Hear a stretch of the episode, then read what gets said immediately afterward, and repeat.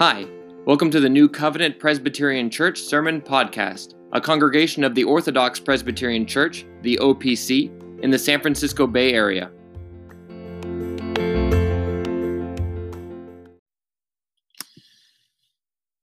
Amen. Well, brothers and sisters, if you would please turn in your Bibles to Colossians chapter 4. Colossians chapter 4. We'll be looking at just at verses 2 through 6 here this evening. Again, Colossians chapter 4, verses 2 to 6. And if you would please rise for the pre for the uh, for the reading of God's word as we honor the reading of his word.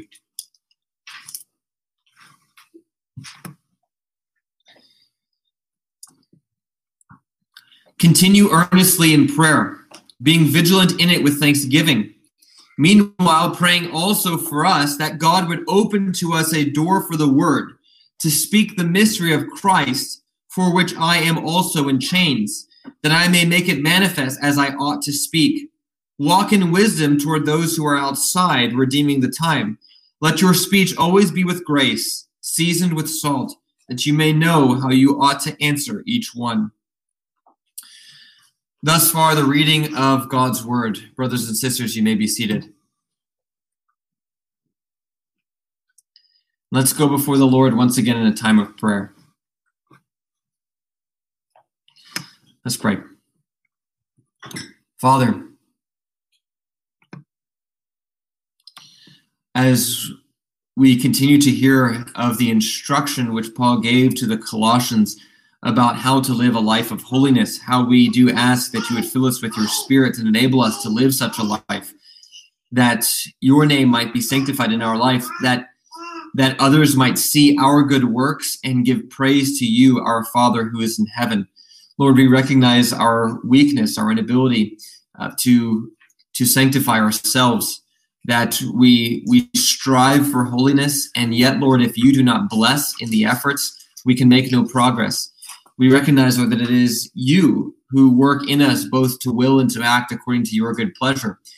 And we especially pray, O oh Lord, as we receive this instruction about prayer and evangelism, that you would enable us to do this to the glory and praise of your own name.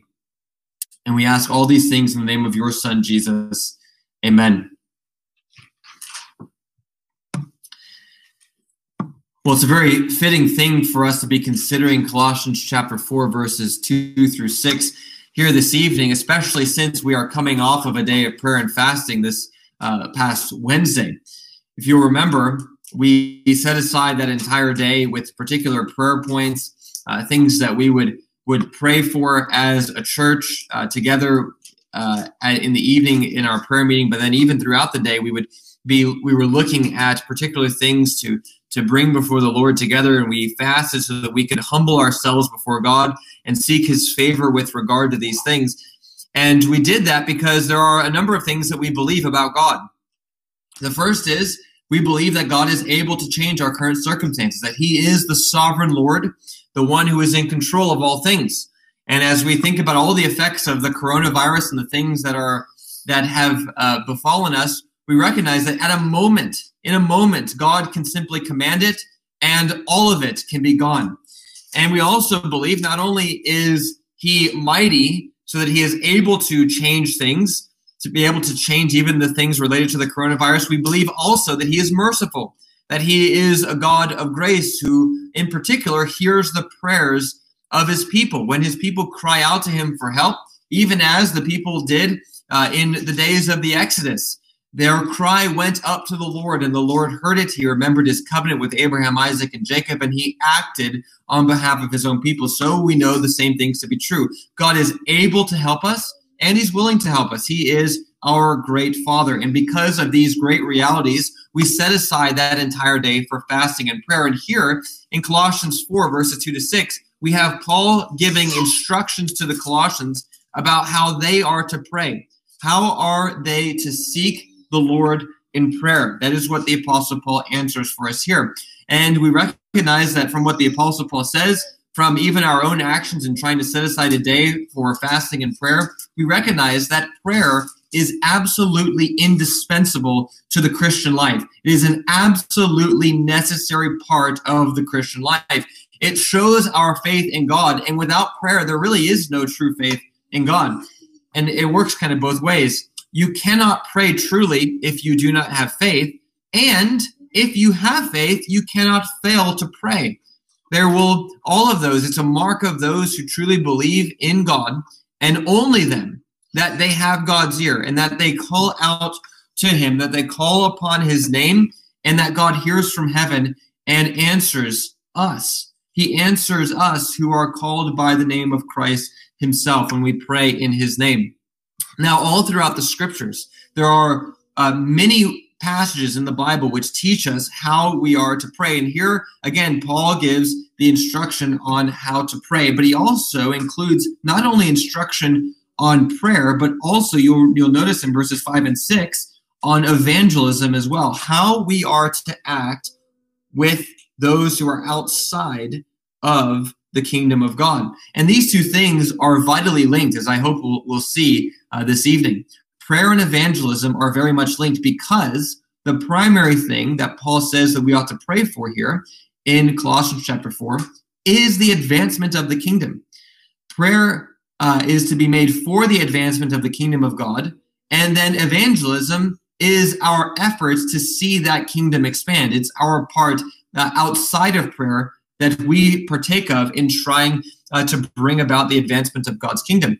And we recognize as well as we go out and do evangelism, as we try to speak with others who do not name the name of Christ, we recognize that be, that there is a great necessity for prayer in this. If God does not answer us, if God is not the one who blesses our efforts in sharing the gospel with our neighbors, then there will be no fruit. If God does bless us, then there can be no failure of fruit. If God softens a heart, it is softened if God does not soften a heart, it is not softened. And so these two things go together.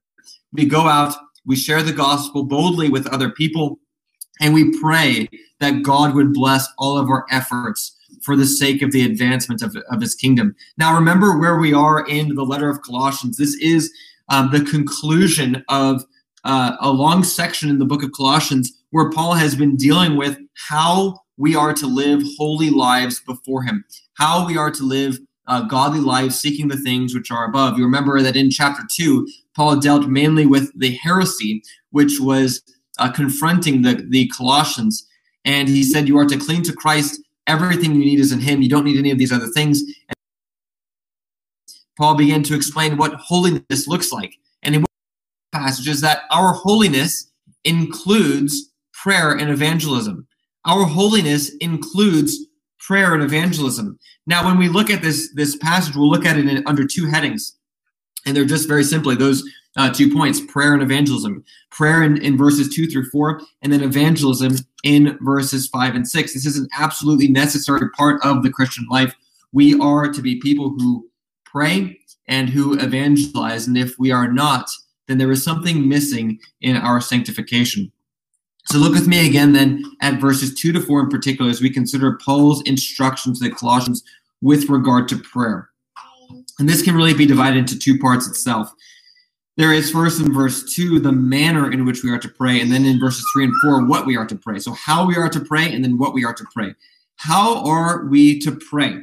What instruction does Paul give? Notice in verse 2 continue earnestly in prayer, being vigilant in it with thanksgiving. So, a number of things are said how are you to pray? You are to devote yourself to it. You are to continue earnestly in it. You are to be vigilant, vigilant in it. This is to be a very high priority for you. Now, if you were to think of other things in your life, that if anyone were to look at your life, they would be able to say, oh, yeah, that is something that you continue earnestly in. It's something that you really strive to do. What would it be? Think of uh, per- perhaps hobbies. Uh, if you have a particular hobby that you really like to do, this is the thing that I devote myself to, that I continue earnestly in. Or perhaps it's your work. And maybe there can be, of course, more than one thing here.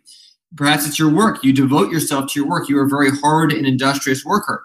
Perhaps it's your family, the care of your family, doing things with your family, etc. There can be any number of things that we continue earnestly in. Now, if you were to ask then, as you think about those things which you would say, yeah, that's something I continue earnestly in. Ask yourself this How is it that you know that it's something that you continue earnestly in? Well, it's because for a number of reasons. First, you would prioritize them. These are the things that you prioritize. You make an effort to make sure that you are doing these things. You give your time, your energy uh, to these things. Now, ask yourself with regard to prayer can you say the same thing about the way that you pray? Is prayer something that you continue earnestly in? And think about again the, the things that, that we spoke of in the beginning. If God is almighty, if God is merciful, if he hears his people pray, then of course we ought to be praying. Does your prayer life reflect the reality of these truths? Do you continue earnestly in prayer? Now, one of the things that uh, is very clear from the text is that uh, this is not something that is easy. It's not something that comes easily to us because of the weakness of our flesh. One of the things that uh, we recognize is that because Paul has to give such an exhortation to the church, and even you think of the Lord Jesus Christ in the Garden of Gethsemane has the same sort of exhortation. He asks the disciples to, to stay awake, to be watchful, and to pray with him. And yet, when he comes back from his own prayers, he finds them all asleep. We recognize that uh, prayer is difficult, that it is hard to continue earnestly in prayer because of the weakness of our flesh. Our minds get distracted. We often lack the kind of vital fellowship with God that we that we need. Uh, we allow distractions of life to get in the way of good habits. And so we recognize this is a very difficult thing. It is going to be hard. And yet, the Apostle Paul gives the exhortation to us anyway. This is something that you must work hard at. Devote yourself earnestly to prayer. Devote yourself to it. Make every effort to do it. And even where you struggle in it, even pray about that ask and plead with God that He would make you a person of prayer, a man or woman of prayer, that He would in in He would in, put in your heart these great habits to seek the Lord often with whatever you would need in this life, to seek Him uh, in a way which where if anyone were to see it, they'd be able to say, "This is someone who continues earnestly in prayer." Now, notice as well the other figure that the Apostle Paul uses in verse two. We are to continue earnestly in prayer and to be vigilant in it. This is a figure that's related to wakefulness. You are not to be asleep or to be in a stupor, but rather you are to be alert, awake. You are not to let things uh, just pass you by as if you cannot even notice them. This is not the way that you are to be uh, in prayer uh, as a Christian. Now, this doesn't necessarily mean that you are to stay up late into the night um, and to pray. Uh, if if uh, there can be occasions where that can be appropriate and right and good, but that's not really what the Apostle Paul is speaking of here. He's speaking about not being spiritually asleep. Don't be spiritually asleep so as never to pray, so as uh, to let all things pass you by without ever bringing them to God. This is what the Apostle Paul um, is speaking of. Think of think of the what, what you're like when you're asleep. Things can be happening all around you and you miss them. You don't know what's going on because you're asleep for all of them.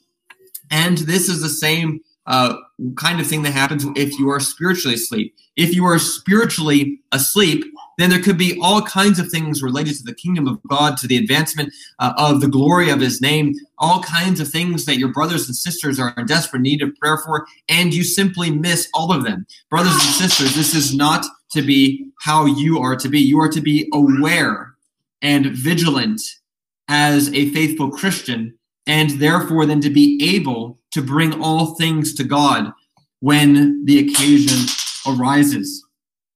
Now, the last thing that the Apostle Paul says in terms of the manner in which we are to pray is that we are to pray with thankfulness. We are to pray with thanksgiving. This is a necessary uh, part of prayer. Uh, it's, it's, mentioned in, even in our in our catechism uh, uh in terms of what is prayer. Part of it is a giving thanks to God for all the things that He has given to us. And this, of course, makes sense. If the things which undergird our theology of prayer that I've mentioned, that God is sovereign, that He's merciful, that He hears His people, if all those things are true, then we must give thanks to God at all times. Whatever we have, we have from God. And so this This is these these few things that the apostle Paul said in verse 2. This is the instruction that he has given in terms of how we are to pray. It's something that you are to work hard at, to be vigilant at, to continue in, to persevere in, though it be difficult with thanksgiving. That is how you are to pray. Now, notice as well, the Apostle Paul gives some instruction to the Colossians and by and to us by extension of what we are to pray for. And this is such a wonderful thing. The Bible does not just teach you how you are to pray in terms of the the the status of your heart, the the the uh, the way in which you are to humble yourself before God, the manner of prayer. The Bible does not just teach you that uh, in the in the scriptures. It also teaches you how you are to pray in terms of what you are to pray. The, the content of your prayers are also given in the scriptures. And notice in verses 3 and 4, the Apostle Paul is seeking the prayers of the Colossians. He wants them to continue earnestly in their prayers for him. And notice the main thing that the Apostle Paul is concerned with and that he wants them to pray for him about is the advancement of the kingdom of God. Now, notice what is not there. What is not there is Paul's safety. And this would have been something that if Paul was concerned about it, this would have been a time for him to bring this up with the Colossians. Notice at the end of verse 3, it actually says that Paul is in chains for the sake of the gospel as he is writing this letter. He is in chains because of the gospel, and yet he does not ask the Colossians to pray for his release from prison. Notice that he does not ask them to pray for that. Now, it can be a good thing to pray to pray that is, you know, we pray that people would be released from prison and whatever else, people would be healed of their, their sicknesses, whatever comes their way. We, we pray for all those things. But notice, it was not important enough for Paul to put in the letter. It was not significant enough for him to give instructions to the Colossians to pray that on his behalf. There was something that was so much more pressing that he mentions that to the complete exclusion of his own safety and health. And notice what that is in verse 3 that God would open to us a door for the word to speak the mystery of Christ for which I am in chains. Before you pray for me for anything else, even as I am in prison and while I am in prison, pray that God would use this imprisonment for the sake of the advancement of the kingdom of God.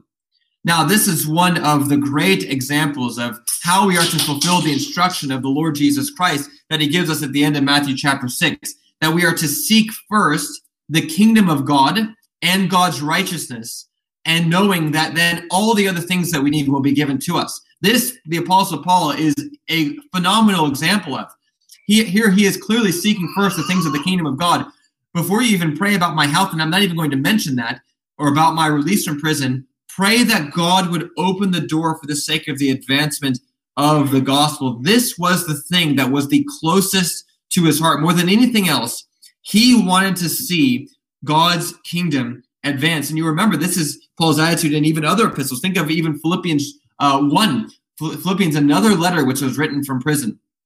And Paul actually gives thanks to God because he tells the Philippians that his imprisonment is actually served for the sake of the advancement of the kingdom of God. I have been able to speak your word to even all of those who are in uh, the prison with me. And even the whole guard knows now that I am in prison for the sake of the gospel of the Lord Jesus Christ. All things are done for the sake of the advancement of the kingdom with Paul. And that is what he is concerned with in prayer as well. Now, as you think about your own prayer life, do not just ask yourself, how well am I doing continuing earnestly in it, being vigilant in it, even persevering in it with thanksgiving?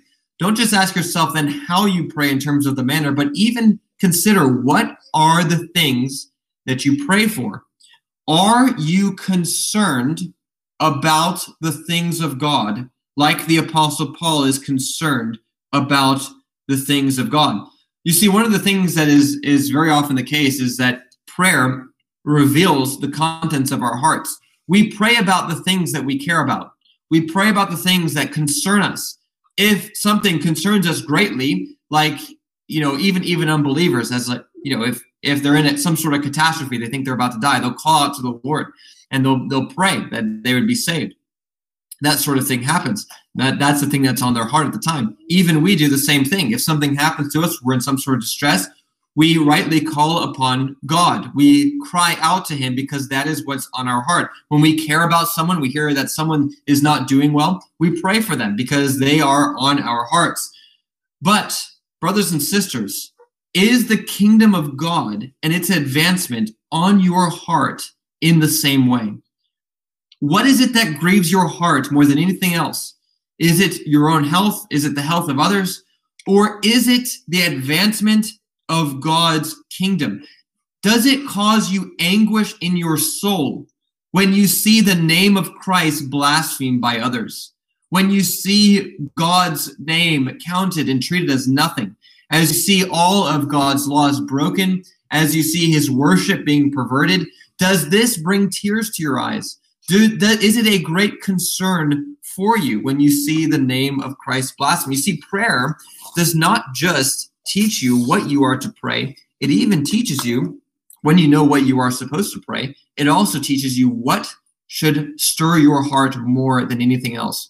What are the things that should stir your heart? It's the things that you are supposed to be praying for. That is what you are to be concerned about. And so, even if we apply this again to the coronavirus, there are many reasons to be upset about it. There are many um, great ways in which the coronavirus is going to affect all of us, in which it has affected us, and many of them deserve our prayers. Uh, again, we pray to God for even the, the smallest of things. And yet, and yet, the thing that we are to be concerned about even more than any of the effects of this virus is the advancement of the kingdom of God. This is what is to be closest to your heart. Whatever grieves your heart, this ought to be the thing that comes to mind first that the God whom you love, that his name is treated so poorly that he is not honored. The one whom you love and whom you know is worthy, he is not honored and praised as he so deserves. This is what you are to pray for out of an overflow of the great love that you have for him. This is one of the great ways that you show the, that your love for God, that you are concerned with the things related to him first. I, I know that I love my wife because I'm concerned about the things related to her and I seek out her good in those things. But I show that I love God by seeking the things related to Him first, by even seeking those things even first in my prayers, that above all else, I want to see the name of God praised. Now, because of this, then, Paul recognizes very clearly um, the necessity of preaching. Notice that even in this prayer, when he's asking them, the Colossians, to pray for the advancement of the kingdom, he's asking particularly that they would open up the door for him to preach. That in, in this preaching, where he speaks the mystery of Christ, that the preaching of God would be blessed. He recognizes even that he must preach, that the advancement of the kingdom uh, is his primary concern, whether it be in his prayers or in his actions. And so, brothers and sisters, this is the, the way in which evangelism and prayer are connected. If in your prayers you are most concerned with the advancement of God's kingdom, and if you pour out your soul to God constantly for the sake of the advancement of God's kingdom, and you long for, the, for his kingdom to be advanced more than anything else in this world, then it would only make sense that whenever you have the opportunity to speak to someone of Christ, that you would take advantage of that opportunity and that you would do it. And so the Apostle Paul says here in verses three and four, pray for me that I would be able to preach the word. And then also in verses five and six, consider how you act towards outsiders, acting towards them in wisdom. And let your word always be seasoned with salt so that you may be able to answer anyone who has any kind of objections or concerns uh, about the gospel. You may be able to speak a word into those particular situations. Pray for me that I might preach well, and then you yourself go out and be bold in evangelism. And so that's the connection between prayer and evangelism and how they go together. If we are praying right, then that even ought to stir our hearts towards evangelism. And notice what the Apostle Paul says here as we look at the second point, as we look at evangelism in verses 5 and 6. There are really two parts to this. The first, in verse 5, dealing with how we are to act towards others in our actions, And then in verse 6, the way we are to speak to one another, uh, how we are to use our words one with another um, in evangelism. So let's look at this first in verse 5. You'll notice the emphasis here is on wisdom. Walk in wisdom towards those who are outside, to those who are outsiders. Walk in wisdom when when interacting with those who are outside of the church. What does that mean? Well, it means uh, a number of things. You must recognize that as a Christian, you are someone who bears the name of Christ to this world. And therefore, it is very important that you live a holy and a godly life before all of those who do not know the Lord Jesus Christ. This means that you would you would strive not to put any stumbling block in the way of the gospel. That you would even forego your rights for the sake of being able to speak to another about the gospel of the Lord Jesus Christ. That you would not get entangled in silly debates that will that will cause uh, someone who um, otherwise may hear you about the gospel no longer to listen to. You are to do whatever you can to avoid putting any kind of stumbling block in the way of the gospel. You are to live a life that is above reproach. If if you live a life that is ungodly before others, then when the ungodly see your life, they'll say, Well, you're no different than I am. Why do I need this Jesus? And so that is not walking in wisdom uh, towards those who are outsiders. You are to seek to be wise even about the way in which you interact with people so that you can set up doors for further communication and speaking to others uh, about the gospel. And you yourself are to take every opportunity that you can to share the gospel with others. This is what that last phrase means redeeming the time. The idea of redeeming the time is we recognize time is short and I and you are going to take every opportunity that the Lord gives you to share the gospel with others or to do whatever you can to help others to take the next step uh, towards faith. This is the way in which you are to act towards outsiders, always praying that the Lord God would cause more and more to come to him so that his worship might be established on this earth. Now, notice the second thing that is mentioned in verse 6 is the way we are to speak. So we are there is a certain way we are to act towards those who are outside, which which is what walking means. We are to walk in wisdom towards those who are outside. But then in but in verse six, uh, the apostle Paul speaks of our speech. It's always to be with grace, seasoned with salt, that you may know how you ought to answer each one. You are not only to seek out uh, opportunities to speak, and you are not only to walk in wisdom towards those who are outsiders, but you also must not only even take advantage of the opportunities to speak of Christ, but there's also a way in which you must speak. That is to say, your speech must be filled with the grace of the Lord Jesus Christ. The gospel of grace must be communicated with words of grace. They cannot be uh, uh, overly harsh words. There can be hard things that we have to say to unbelievers. We have to we have to show them their sin. But even this must be done as gently as possible, showing a great concern for the, for their souls that they might be saved.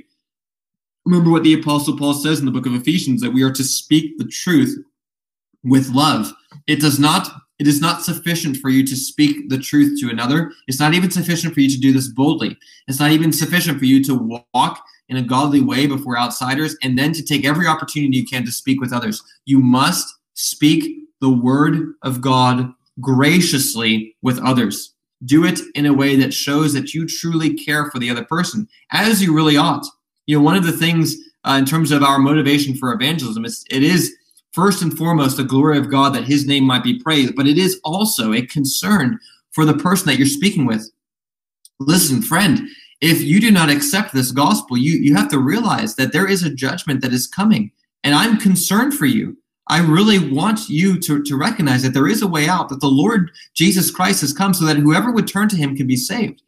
And right now, you're, you're walking in a, in a way that's contrary to God that he is not pleased with you know there needs to be a, a showing forth even as you say difficult things to people a showing forth that you are someone who cares about that person. Now notice as well what the apostle paul says that this that this these words of grace they are said to be seasoned with salt seasoned with salt.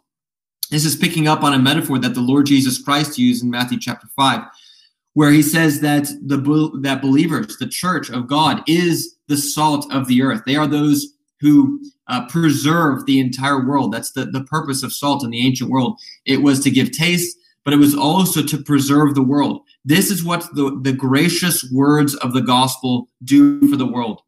It preserves it. The world is moving towards death and is dying. The world is a lost and dying world, but the gospel is the great preservative of the world to keep it alive and from decay. It is the only message of salvation. It's the same thing that we saw uh, this morning with uh, with Noah. Noah was a preacher of righteousness. His words were the salt, even though they were not heeded by by anyone else. Um, yet, uh, this was the the message of life given, and the world was completely lost in sin and it will be lost in sin unless God blesses the sharing of the gospel with his word. And so when your words are filled with the gospel, when they are gracious, when they are seasoned with salt, when all these things happen, then you will be able to respond to each one you'll be able to give an answer for the hope that is in you. And this is something, of course, that you must always be striving for. Now, there can always be times when, when someone will, you know, perhaps you get into a conversation with an unbeliever, they, they try to ask you a hard question, and perhaps you don't know the answer. Now, that's that is, uh, of course, fine. It's going to happen. There's no um, shame in admitting to an unbeliever you, know, you don't know the answer. You can uh, even try to, to get the answer as best you can. Uh, but nevertheless, this is something to strive in. You know, I don't know the answer, but I'm going to look it up because I care for your soul and I'm going to do whatever I can to help you get the answer so that you can see that these things which are in the scriptures, that they are true. So think about this, brothers and sisters. Think about uh, those that you know who do not know the Lord Jesus Christ. And think about the opportunities that you have to speak with them. And not only that, but be but be praying for them. Be praying that God would give you the grace to speak to them well, to speak to those that you know who do not know the Lord Jesus Christ, to give you the boldness to do it well, to do it in wisdom, to do it with grace, and that He would bless all of your efforts. That uh, that even there might be many who would be converted to the Lord Jesus Christ.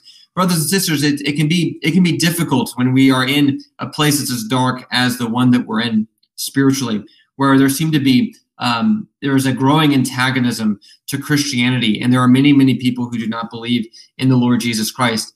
But we we have to recognize it. This is the reason why we pray. God can change many people's hearts, and He can do it even very quickly. He can bless our efforts to share the gospel in such a way that many, many people can be converted. And this is what we always must be seeking the face of the Lord for. What must be first in our minds we will pray for the sake of the advancement of the kingdom of God. Now, a couple of even helpful practical uh, advice pieces of advice for you as you think about um, trying to take advantage of opportunities to speak to people. Um, there, very often we have opportunities to speak to people, and perhaps um, in the nature of the case, we just we it can't be a very long conversation. Well, even if that may be the case, still use whatever opportunities you're given to just help people take the next step if they have if you can speak to them about the existence of God, speak to them about that. If you can speak to them about the realities of sin and death, or the connection between sin and death, or about the realities of the work of the Lord Jesus Christ, about the necessity of faith and repentance, of living a godly life, of the inability to live a godly life apart from Christ, of the testimony of their of someone's conscience against them that they're sinners, whatever it be, perhaps you can only speak to them about one of those things in a given conversation. But still, take the opportunity to do that and to try to speak truth into their lives so that they can see the truth of the gospels.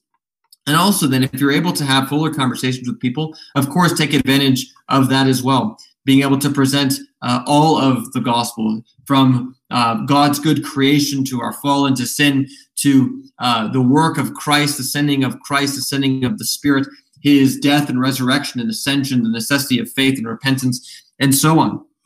If you have an opportunity to speak, um, have a fuller conversation with someone, take advantage of that. But also, another important thing with evangelism is no matter how long you have to speak with someone, it's always good to try to to get people as connected as possible with the word beyond the conversation that you're having with them. You know, you can say, you know, let's let's talk about this again if you don't have a lot of time. Let's or let's let's would you be interested in going through a book of the Bible with me? Or perhaps would you be interested in listening to a sermon? I think will really help answer your questions. Or um, perhaps you would like to to come to church. I think a lot of these things, you know, you can see the the love of God's people. This is really where God is. Uh, you'll be able to see the truth of these things if you come to church. One of the great things about uh, evangelism and one of the ways in which God blesses it is um, when God's people uh, take the advantage of their, their situation to speak about the gospel, but then also try to get people connected so that they can hear and understand more. Very often, a simple conversation or even a long conversation will not lead anywhere.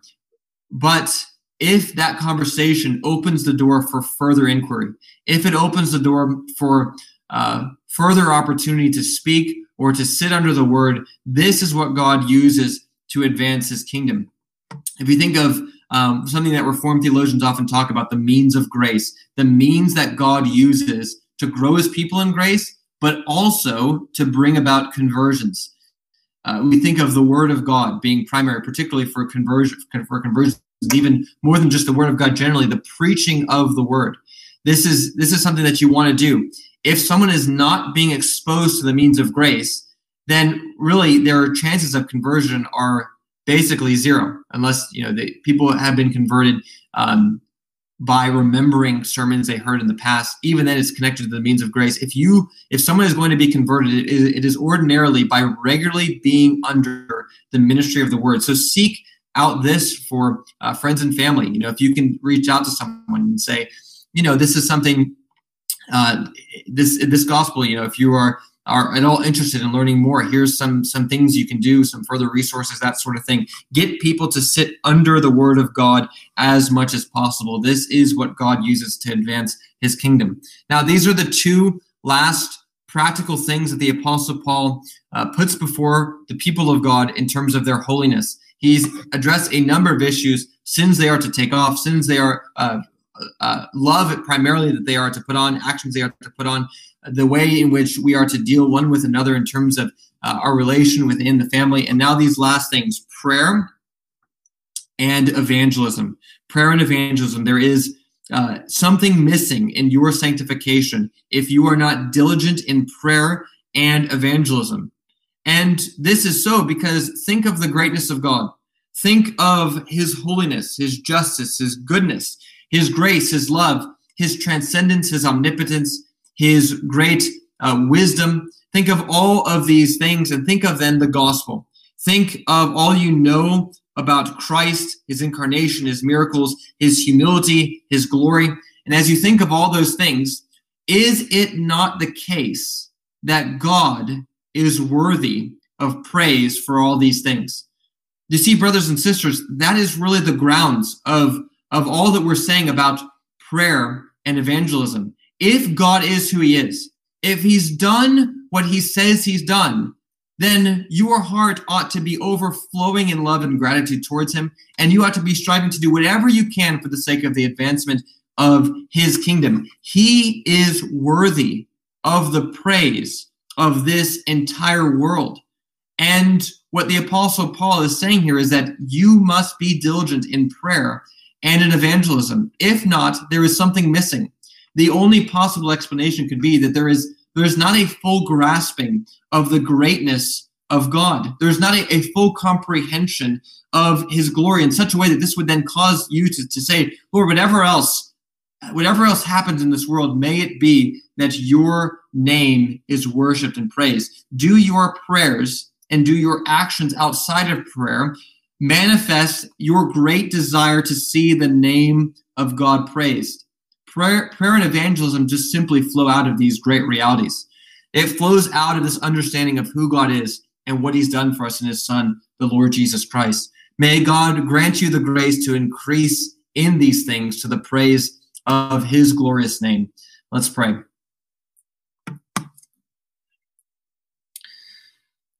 Father, how we do thank you for your word, which has such practical instructions for us. Lord, we think of the, the great passages which speak of the glory of Christ and uh, his relation to you, the great work that he has done in uh, coming down to earth and becoming man and living, uh, performing all the miracles that he did, dying on the cross, being raised from the dead, ascending to heaven, and how he will one day come again. Lord, we think of all these great things that are uh, so necessary for our faith. But Lord, we're thankful that your word also gives us such practical instructions that we are to be a people of prayer, that we are to be a people who evangelize, that we are to walk in wisdom towards outsiders, we are to speak words with grace, that we are uh, to pray earnestly and to be diligent in it. Lord, how we do pray that you would make us a people of prayer and evangelism, that your church, even here, might thrive, that uh, even as we, we think of the, the Bay Area and the ways in which this area is dark, is dark, Lord, we, we ask that the light of the gospel of the Lord Jesus Christ would shine brilliantly in this place, and that many people would be transferred from the kingdom of darkness to the kingdom of light, to the kingdom of the Son of your love. Lord, we do ask all these things in the name of Jesus. Amen.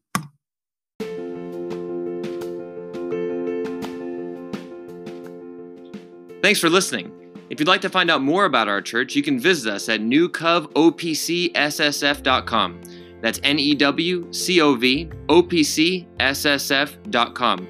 If you'd like to worship with us on Sunday, our service times are 10:30 a.m. and 5 o'clock p.m.